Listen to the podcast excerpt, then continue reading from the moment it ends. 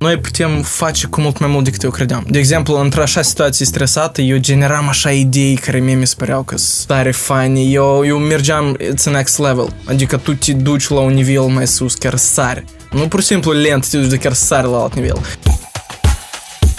Aprinde becul cu Stella Gemna. Este un show despre antreprenori, inovatori, entuziaști și istoriile care stau în spatele lor. Împreună vom descoperi cum să ne reinventăm, să creăm și să visăm ca să fim utili ierei tehnologiilor și a schimbărilor ce se produc. Înainte să începem podcastul, vreau să vă zic că feedback-ul vostru contează foarte mult, așa că voi aprecia orice like, inimioară, comentariu sau distribuire pe Facebook ori Instagram. Mulțumesc și ambasadei SUA și EcoFM pentru suport. Gata, am terminat cu onorurile, trecem la interviu. Dumitru Alpot are 24 de ani, a studiat ingineria în Germania, a făcut cursuri online la MIT și a participat la un bootcamp la Rio de Janeiro, Brazilia. Încă din timpul studenției, ajungând într-un Fab Lab, Dumitru a descoperit metode alternative și moderne în agricultură. De atunci a început să vadă efectele miraculoase ale luminii și senzorilor asupra creșterii plantelor și astfel a devenit un promotor al Agritech. Dumitru lucrează acum la Chișinău la un startup în agricultură și altul în educație. Cum ai luat tu decizia să devii inginer în condițiile în care toți colegii tăi au mers fie la economie, fie la juridic? Eu tot timpul știam că eu să fiu businessman. E că eu vreau să fiu businessman, eu am ideea asta în cap că eu nu fac nimic și primesc o mulțime de bani. Și era doar o singură persoană care era profesorul meu de TOEFL. TOEFL e test de limba engleză și el toată vara mă bătea la cap, Dima, I see you as an engineer.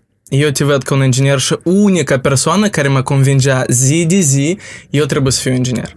Și așa s-a primit că eu de, deja știam de la părinți că voi aplica peste hotare, toate aplicările, eu, România, Olanda, Germania, Anglia, în diferite țări aplicam, toate la business. Și în Germania tot erau câteva universități la business și unica la Rhein-Waal am aplicat, adică când mergea procesul de aplicare erau trei facultăți alegi. Două de business, una era business administrare, a doua international business și trebuia să aleg a treia. Uh-huh. E că, serios, pur și simplu ca să trimit aplicația. Și eu spun, uite, eu am dat bacul la fizică, acolo parcă fizica, facultatea se numește Energy and Environment, Environment, nu știu și asta, Energy ceva legat de fizică, las fi. Și că la universitatea asta, două de business m-au refuzat și inginerie m-au, m-au acceptat. Și asta a fost primul răspuns și eu am spus, asta e semn. S-a întâmplat semnul. După asta da. te duci, ajungi tu la inginerie. Noi știm foarte mult că acolo e fizică, acolo e chimie, acolo e biologie, pentru că ținea și de environment. Da. Cum ai făcut față la trei ani plin de matematică în viața ta? Oh, asta a fost un, un caz foarte interesant, am de întrebat de matematică. Eu am fost primul semestru, matematică elementară, general. Eu am fost la prima lecție. Eu am înțeles că eu nimic nu înțeleg. Și am spus, eu o să vin la sfârșit când o să fie recapitulare. Eu am venit la sfârșitul semestrului și am înțeles că matematica asta nu e meu. e ca ce s-a întâmplat cu matematica. La fizică, primul examen de fizică era așa, primul examen în general la universitate era la fizică și eu când am primit examenul, eu m-am pierdut.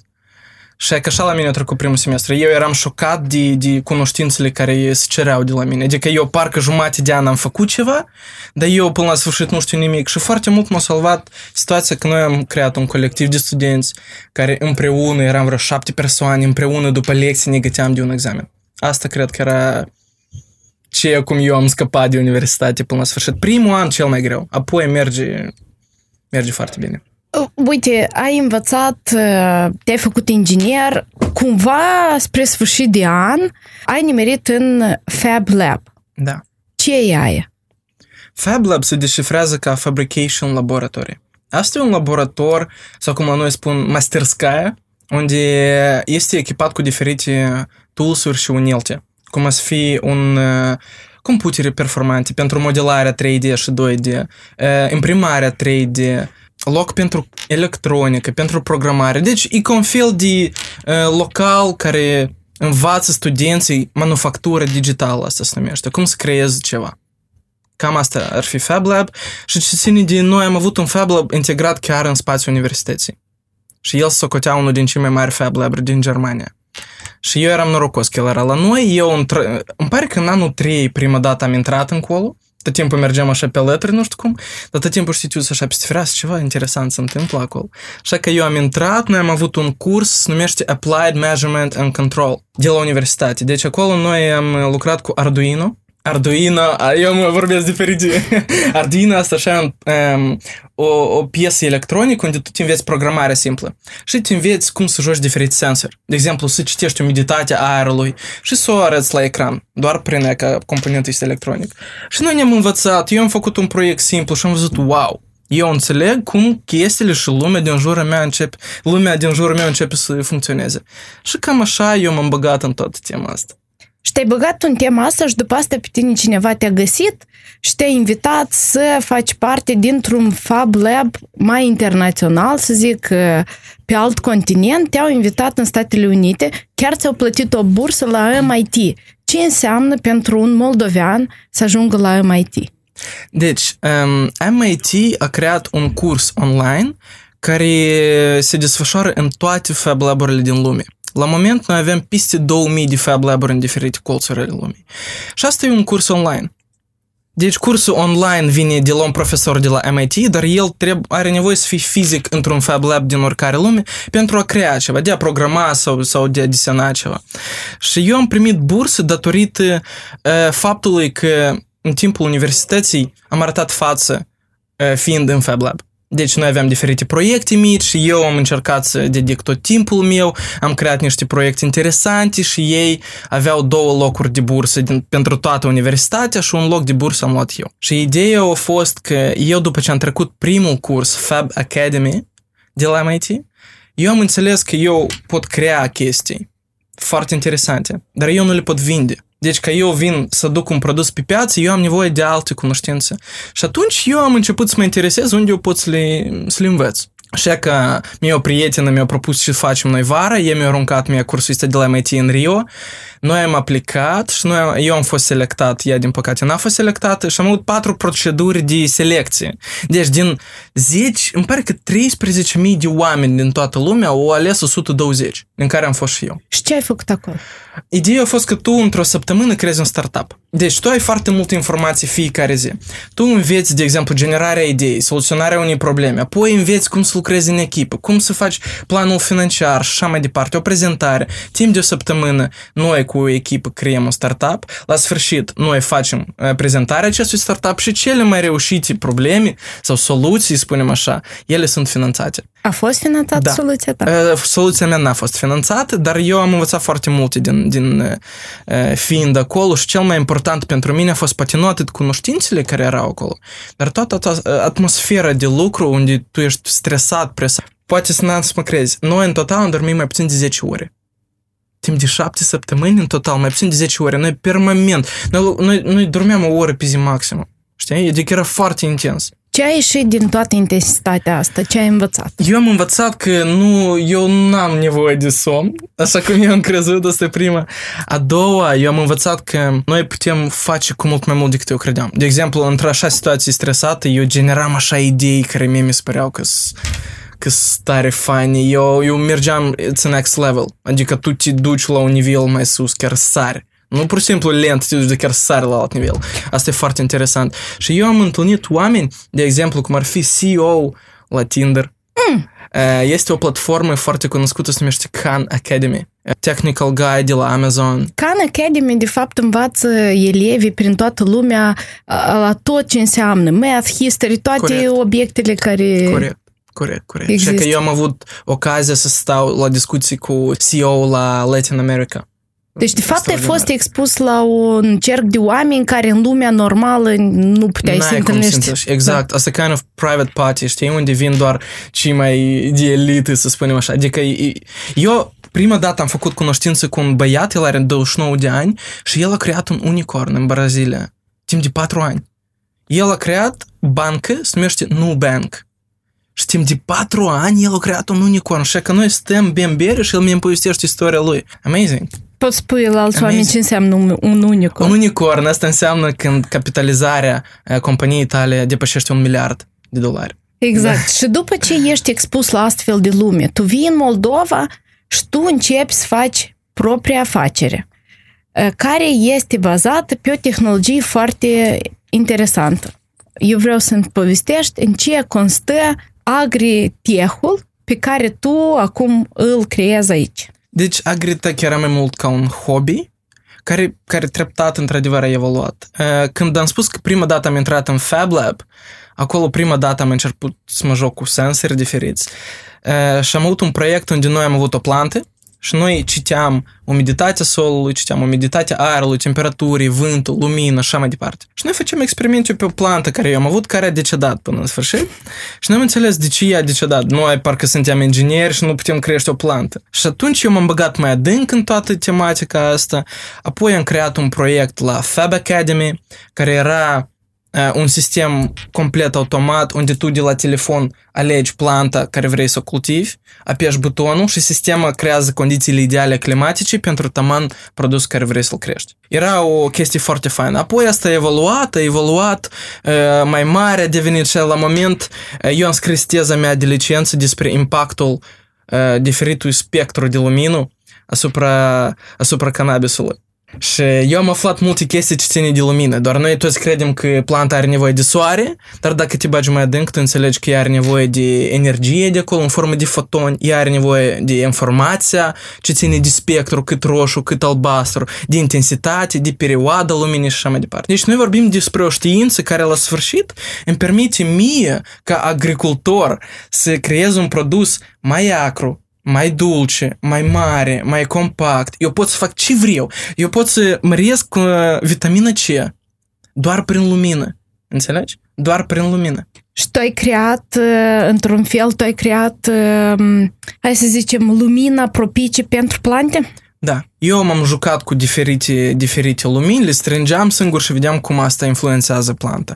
Asta e într-adevăr un trend nou, eu cred, ce ține de agritech în toată lumea, e ceva nou, dar eu cred că asta va fi viitorul. Deoarece noi, noi, populația crește, noi avem nevoie să hrănim această populație și metodele tradiționale de cultivare sunt prea lente prea încet. Cred că una este lent, doi, nu știu dacă te-ai uitat pe ultimele date statistice, mm. dar calitatea solului în Moldova sau hai zic cernoziomul ăsta cu care noi așa de tare ne lăudăm, de fapt în ceva ani o să dispară, ori calitatea lui o să descrească, pentru că noi nu ne batem capul de solul pe care îl avem la noi în țară. Și eu știu că tu ai, ai spus în mai multe interviuri că există posibilitatea de a crește plante fără sol în general, prin metoda hidroponică sau aeroponică. Da. Povestește un pic. Știi, când vii în Moldova și spui că n-ai nevoie de sol și la tine sute, tu ce ești, de unde ai venit, nebun ești, ce cu tine? Deci, așa, o predistorie. Iarăși, dacă noi înțelegem de ce planta are nevoie, ea nu are nevoie de pământ. Ea are nevoie de elementele nutriente din pământ. Ok? Deci, sistemul hidroponic înseamnă tu dai direct elementele necesare direct la rădăcină. Doar atât. Deci tu n-ai nevoie de pământ. Apa e ca, ca un catalizator care ajută transportul în nutriente. Sistemul hidroponic înseamnă că tu ai un substrat care doar ține planta într-un fel. Dar ea, rădăcinile stau în apă, poate să fie curgătoare sau statică, plină cu nutriente. Sistemul aeroponic, asta e un nivel puțin mai avansat. Asta înseamnă că tu ai un rezervoar cu apă și nutriente și este un dispozitiv care vibrează sau oscilează atât de rapid că el uh, strică molecula de apă și, și ea devine ca ceață. Dar asta nu sunt aburi ca de la căldură, ca de Sau la temperatură. Uh-huh. Dar asta e ceață, deoarece asta e moleculă de apă cu nutriente în formă, formă gazoasă. Cum ar fi umiditatea 100%. Și efectul final, în teorie, care tu l-ai, cum ar fi să rumegi mâncare pentru un copil. Deci toate nutrientele acestea sunt absorbate de rădăcini cu mult mai eficient. Așa. În teorie. Cum? În practică? În practică e cu mult mai greu ce ține de mentenanță. Uh-huh. Și foarte des mărirea cu 15% a creșterii nu, nu costă efortul depus ca pentru mentenanță. De asta în multe părți a lumii se folosește hidroponică, nu aeroponică. Ce putem folosi astăzi noi în Moldova și ce propui tu agricultorilor din Moldova să folosească? Ce ar fi ieftin, ușor de implementat poate chiar uh, de făcut în condiții casnice. Asta e taman și eu ce mă ocup. E că minunat. Noi creăm un startup acum unde încearcă să aducă ferma direct acolo unde oamenii locuiesc, lucrează și studiază. Noi vorbim de un sistem care arată ca un dulap, el e un metru jumătate în lățime și undeva 2 metri și jumate maxim în înălțime. Și acest sistem în formă de dulap, el e pe sistem hidroponic, el folosește lumina LED, spectru corect pentru a cultiva salate. Se cultivă salate deoarece salatele au un ciclu de generare foarte, foarte scurt. Spunem în 4 săptămâni tu de la semință deja ai un produs. Dacă zicem de busuioc sau mint, adică până la 6 săptămâni tu ai un produs. Și energia care tu o depui în acest produs, tu poți să scoți în formă de valoare acestui produs. Dacă vorbim să cultivăm ceva cum ar fi porumb, el are nevoie de un timp mai îndelungat, de foarte multă energie care o bagi întrânsul și tu n-ați să scoți valoarea din, din energie depusă. Deci, la moment, asta e un startup care eu sper că în câteva luni deja va apărea pe piața Moldovei. Voi aveți în lume competitori sau cineva cine face la, cineva care face la scară largă, care crește produse mari. De exemplu, produsele de care tu spui sunt cumva uh, produse care nu cresc mult în înălțime și le-ai băga într-un dulap să le crești. Da. Competitori sunt mulți, deoarece, cum am spus, asta e un nou trend deci ține de eco, a început să fie un bubble trend. Acum în agritech e un trend foarte mare, dar statistica arată că 95% din startup-urile din agritech dau eșec. Și sunt diferite motive. Prima, piața nu este educată pentru așa ceva, cum ar fi Moldova. Tu spui de hidroponică, oamenii se tem de asta, asta ceva genetic modificat sau ceva de genul. Ei nu înțeleg. Prima, piața nu e gata. A doua, toate tehnologiile sunt foarte scumpe. La moment să creezi o lampă care ar da lumină eficientă, costă sute de euro. A treilea, el consumă electricitate mult. Dacă noi vorbim cu un produs crește sub soare, care e gratis, și un produs care crește în laborator și ai nevoie de lumină în formă de energie, asta cum mult, iarăși adaugă cheltuieli. De asta foarte puține companii care, care au supraviețuit. Dar, ce ține de Moldova, călătorind în diferite țări, eu am aflat că Moldova e un loc ideal pentru așa ceva. Și eu o să lămuresc de ce. Forța de muncă e ieftină. Noi avem cantitate de producție noi putem produce aici local și asta costă de zeci de ori mai ieftin ca în Europa. Dacă eu produc aceleași lempi, cum fac eu acum, dacă le produc aici în Moldova, ele mă costă cu mult mai ieftin decât să le produc în Germania sau Olanda. Dar sau în China nu te costă mai ieftin. În China ai nevoie de cantitate foarte mare. Uh-huh. Dar ce ține de piața Moldovei, noi n-as putem... De exemplu, când am vorbit cu chinezii, ei pot să fac în 13 dolari o lampă, dar eu un vagon. Da, da, dacă eu, eu un vagon la mine încă nepoții mie să vând lămpile astea, adică... Și în plus, ele schimb, schimbă foarte repede, tehnologia se poate îmbunătăți. Asta vezi cum se primește ca cu, ca cu telefonul. Tu ți-ai cumpărat un iPhone și anul ăsta și tu crezi, wow, eu am super tehnologie. Și anul următor apare un iPhone și parcă a trecut doar un an, dar diferența e mare. Adică el poate să aibă un, o cameră de, de zeci de ori mai bună, să o să fie cu mult mai performant. Fix așa și aici. Și tu investești bani nebuni în tehnologii, de exemplu, să construiești o seră. Noi vorbim de, de, de sute de mii de euro. Acum, recent, câteva zile în urmă am citit în România s-a deschis o seră mare, uh, 1.8 milioane de euro a investit. Dar adică, tu poți într-o seră moldo- scriezi o seră moldovenească, care nu costă așa de mult, și spui lempile în seră. Da. Și atunci care e? Unde, unde ne oprim? De ce n-ai începi să faci asta? Să arăți cum Începem. crești? Noi deja am început, doar asta ia timp. Deoarece e, cel mai greu, eu cred că ar fi de acord toți care au un fel de eco-movement la noi în Moldova, cel mai greu produsul care tu uh, pro- promovezi ca eco să-l fie sustenabil financiar. Sustenabil nu doar din punct de vedere a mediului, dar și financiar. Deoarece ceea ce e eco, noi vorbim că el e un produs premium care de obicei costă mai scump mai scump ca plasticul. Și dacă eu personal nu cred în produse eco care sunt mai scumpi ca ceva care există la moment, deoarece doar atunci când asta e mai ieftin sau are o valoare mai mare, tu poți convingi omul simplu să dea banii ăștia. Fix aceeași caz și aici, eu trebuie să creez niște condiții unde produsul sau ceea ce noi facem vor fi financiar sustenabil. Și eu cred că noi deja am reușit să facem asta, doar avem nevoie de puțin tracțiune și ceva timp ca să demonstrăm asta. Uh-huh. Am înțeles. Înseamnă că transformăm toată Moldova uh, în multe, multe serii și vindem uh, deja noi legumele și fructele noastre Exportăm. turcilor, de exemplu. Corect. Abia aștept acest moment. Dar uh, tu vezi cumva că viața pe tine te-a dus de la ideea ta de a fi uh, persoană din business, oricum te-a dus la punctul ăsta în care tu construiești propriul tău business.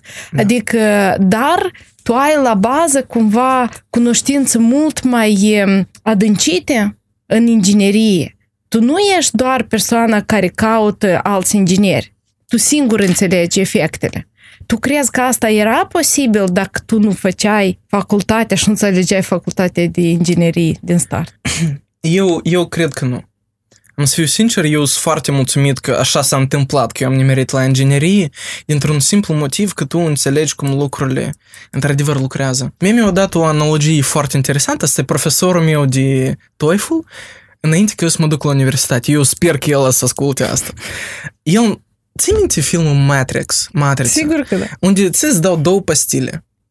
Și tu ai o alegere, sau tu iei pastilă albastră, spunem, și tu să fii fericit toată viața ta, să trăiești o viață simplă, tu să fii fericit. Sau tu iei altă pastilă și tu să vezi și să înțelegi cum lumea într-adevăr lucrează. Dar tu n-ai să fii fericit. Și că noi toți avem alegerea asta. Eu cred că în Moldova puțin e limitată chestia asta și dacă tu n-ai inițiativă proprie, tu ești la nivel că tu ești fericit, dar nu înțelegi cum lucrează lucrurile. Ceea ce primești când... Eu nu spun numai decât de inginer, dar în genere domeniul ăsta științific, el deschide și descoperă cum într-adevăr funcționează lucrurile și ți nu-ți plac majoritatea chestiilor. Dar tu ai o înțelegere cum ceva lucrează. Cum am dat exemplu de plante, majoritatea, eu câte ori am vorbit aici în Moldova, tot Dumnezeu a crescut, eu știu și crește el. Minunic crește ceva. Dar tu dacă într-adevăr înțelegi cum asta funcționează, tu poți să te joci, să modifici. Tu ești Dumnezeu pentru planta asta. Tu mai știi oameni ca tine în Moldova care fac ce ce faci tu? Ce se ține de Agritech? Da, sunt două proiecte interesante, dar ei sunt în starea de testare. Noi bine comunicăm cu ei, avem diferite misiuni și direcții, dar posibil produs asemănător. Da, eu cunosc. A, deja e bine, deja e îmbucurător. Știu că mai faci un proiect care este un alt startup da. care într-un fel se leagă de misiunea ta personală. După ce tu ai fost și ai învățat, cum crezi că trebuie și alții să înveți cumva mai bine? sau să înveți ceea ce tu poate la timpul tău nu ai avut sau nu ai avut acele oportunități. Despre ce este vorba? Despre startup-ul curent este vorba despre o platformă online care va pregăti studenții de bacalaureat printr-o metodă inovativă și diferite practici psihologice care noi le-am introdus aici. Vorbim de cunoștințe așa cum cât timp are nevoie un student ca să mențină atenția față de un subiect, cât timp are nevoie de studiu înainte ca să facă o pauză, cât timp, cât de des el are nevoie să repete material până când el într-adevăr se însușește. Apoi noi vorbim de metodă de interactivă, cum ar fi de gamificare. Spunem că fiecare student după ce citește o teorie, deodată răspunde la întrebări pe baza acestei teorii și el primește un fel de achievements, corect? Adică Încurajare să meargă mai departe, corect. Fel. Deci tu ai confil, știi cum, uh, ca, ca pe un câine îl dresezi, că, că tot așa, noi oamenii suntem la nivel instinct. Dacă tu dai, ai făcut ceva bun și tu ți-ai cumpărat ceva pentru asta, să spui că eu sunt bravo și tu cumva mai ai o atitudine diferită. Deci misiunea noastră e să schimbăm atitudinea față de educație. Noi am observat că studenții, nu studenții, elevii sau copiii duc un mod de viață foarte performant. Copiii de șapte ani deja au smartphone, stau la calculatoare, dar metoda de instruire încă a rămas de pe timpul sovietic. Când noi folosim tabla, caiete, cărți care de mult nu au fost schimbate. Poate cărța, cartea e nouă, dar ea n-a fost schimbată, modificată sub studenții actuali. Noi vrem să venim cu o alternativă, să încercăm să arătăm elevilor că educația poate fi mai simplificată, ea poate fi mai interactivă. Noi vrem să facem un element de ranking, unde tu împreună cu prietenii sau alți colegi din liceu vei vedea cine cât timp o stat pe platformă și apoi voi puteți concura unul între altul. Cine va ajunge sau cine va finisa cursul mai repede. Cam așa. Și într-un fel, platforma asta ajută ca elevii să înveți pentru trei subiecte da, sau trei discipline care sele? Noi începem cu trei. Sunt engleză, geografie și istorie. Așa. La moment este doar o testare. Noi vrem să vedem cum vor reacționa elevii. Noi deja testăm de asta cu elevii, noi vrem să aducem asta pe piața Moldovei, să vedem cum vor reacționa nu doar elevii, dar vrem să vedem performanța după statistica care o primim. Noi la moment avem numărul de elevi, avem nota medie la BAC. Noi vrem să încercăm să, să, să ne, să ne uităm dacă platforma noastră cumva va îmbunătăți parametrii. Deci uh, voi efectiv respectiv spuneți așa, acum elevii o să aibă de ales între mai multe alternative. Nu doar să meargă la ore particulare la profesori, dar pot să meargă pe o platformă online și să învețe aceleași obiecte. Și după asta voi aveți cumva niște metrice online prin care puteți să vedeți. Elevul ăsta a învățat pe nota X, a mers la BAC, a obținut o notă mai mare sau mai mică și puteți să vedeți dacă grupul vostru într-adevăr are cumva, măcar să menține la același nivel la care era. Da, da. Fiecare student când abia intră pe platformă, el este testat. Deci el trece un test de 5-7 minute unde platforma sau algoritmul analizează nivelul de cunoștință pe acel subiect. După asta noi îi oferim programa individuală. Ceea ce ține de profesori, eu nu, eu nu sunt împotriva profesorilor, dar vreau să spun că profesorii nu au instrumente instrumente care ar analiza lacunile în cunoștințele elevilor. Deci când un elev vine la ei, încep linear de la prima temă până la ultima temă. Câte o leacă mergem de la început până la capăt, până când însușim istoria în întregime. Platforma deodată îți analizează cunoștințele, identifică lacunile și îți arată aici, aici, aici, tu trebuie să, să îmbunătățești. De exemplu, de ce să cheltui timp pe tema care deja o cunoști? Dacă tu ești bun, spre exemplu, la istorie în evul mediu, platforma îți arată, tu ai probleme în evul uh, contemporan, spre exemplu.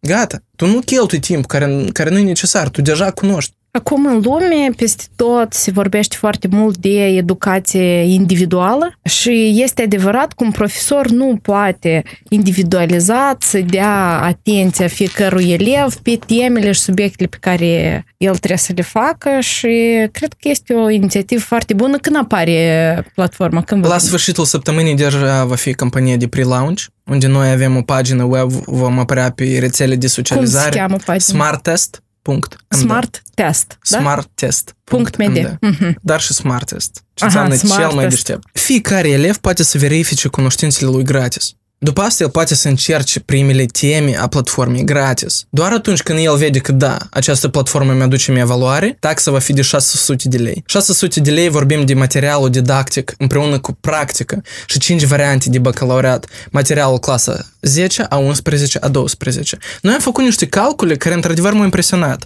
Înseamnă că 25 de minute fiecare zi, 5 de 6 săptămâni, elevul trece tot materialul didactic de 3 ani, în 6 săptămâni. Și tu unde te vezi acum mai mult? În direcția agritech sau în direcția education? Educație? Asta sunt două, două pasiuni ale mele, deoarece eu încerc să rezolv problemele personale. Eu cred că educația e o problemă în Moldova, ok? Și mâncarea care eu o consum, tot e o problemă în Moldova pentru mine. Și eu încerc să rezolv problemele astea pentru mine.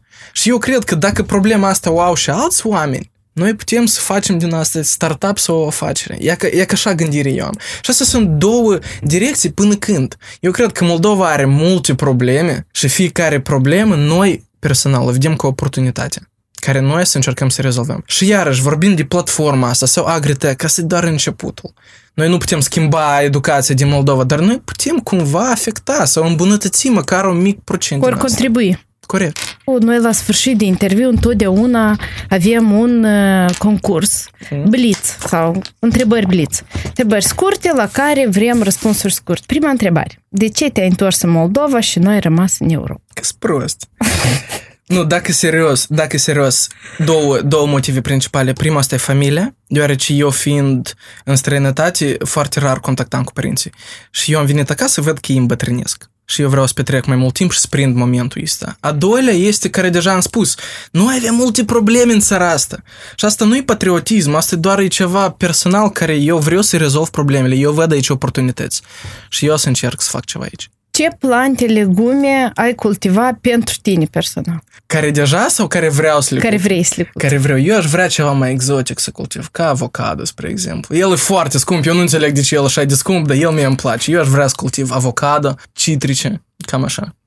Care sunt avantajele creșterii plantelor pe verticală? Foarte multe. Economisim 95% din apă. Sistema hidroponică, apa nu se pierde, ea se recirculă. A doilea, folosim spațiu cu mult mai puțin. În loc de hectare, noi punem asta în vertical. Din 2D, noi mergem în 3D. Avantaj, cost, costă mai puțin. Ceea ce noi încercăm va fi cu mult mai comparabil cu ceea ce suntem în magazin. Gustos, cu mult mai gustos, mai sănătos. Eu pot să continui. Sincer, nu sunt pesticide, nu sunt nu chimicate care sunt folosite și așa mai departe. Tu ești vorbitor de limbă română sau de limbă rusă? Rusă. Și cum ai învățat română? Eu eram în școală română, dar în familie vorbesc rusă. Dar sincer îți spun, deja I'm thinking in English. Eu, eu traduc din engleză multe chestii. Cred. Se observă, da? Că... Cât timp ai lucrat la ideea cu fermă? Oh, eu cred că e, această idee a evoluat în continuu. Eu cred că acum vor fi vreo patru ani.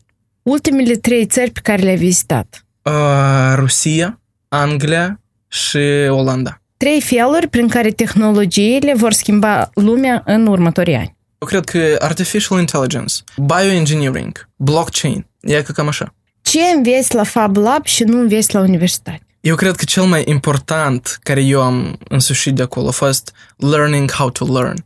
Tu înveți cum să înveți mai repede și mai eficient, deoarece informația ea există. Tu nu ai nevoie de universitate, tu ai nevoie să înțelegi cum. Universitatea te îndrumă, ea nu-ți dă cunoștințele, cunoștințele deja sunt gratis. Tu pur și simplu trebuie să înveți cum să însușești, să găsești, să însușești materialul ăsta mai efectiv. Dar eu cred că asta e cel mai important skill, learning how to learn. O carte care te-a impresionat și o recomanzi celor care ne ascultă. Oh, e că aici interesant. Eu am multe cărți. Eu cred că prima carte care a fost cea mai preferată era Robert Kiyosaki, Rich Dad, Poor Dad. Foarte mi-a plăcut. Dar, dar aș recomanda, cred că 21 Lessons for 21st Century, Harari, foarte interesantă. 12 Rules for Life, Peterson. Uh, The Richest Man in Babylon. Eu Asta cred... e foarte scurt, apropo, și da, da, și așa o idee da. simplă, chiar e că eu am început să o aplic și înțeleg, wow, Nice. E că cam așa. Eu, eu, am, eu am o listă de cărți între care fac. E că la moment eu am început să citesc carte, se numește The Monk Who Sold His Ferrari. Tot e o idee foarte interesantă, unde un milionar și-a vândut tot pentru, pentru pacea spirituală, spunem așa. Un sfat pentru tinerii din, ultim, din ultimul an de liceu sau cei de la facultate? Știți citiți informația și alegeți din ce... Învățați-vă să alegeți dintre ceea ce merită și ceea ce nu merită timpul vostru. Ce ai vrea să faci până la 30 de ani? Hmm. Ce ți-ai propus? Hmm. Prima, da, sunt multe chestii, dar prima eu vreau să uit ce înseamnă problema financiară și vreau să mă focusez doar pe misiunea care mi-am pus-o în camp. Vreau să fac ceva bun nu doar pentru mine, nu doar pentru familia, dar poate și o comunitate mai mare și să sperăm în întreaga lume. Mulțumesc! Dacă nu ați reușit să audiați episoadele precedente, vă încurajăm să ne găsiți în telefoanele voastre mobile. Pe Apple Podcast, Google Podcast ori Spotify prin căutarea după numele podcastului. Acest lucru vă va permite să vă abonați, să descărcați și să derulați podcastul chiar și atunci când nu sunteți conectat la internet. Notițele din episoadele podcastului, ori informații foarte utile pentru voi, dar și înregistrările audio, le găsiți pe pagina web aprindebecul.com. Tot acolo aflați mai multe detalii despre ce este un podcast și cum îl descărcați. Ne auzim într-o săptămână. Pa!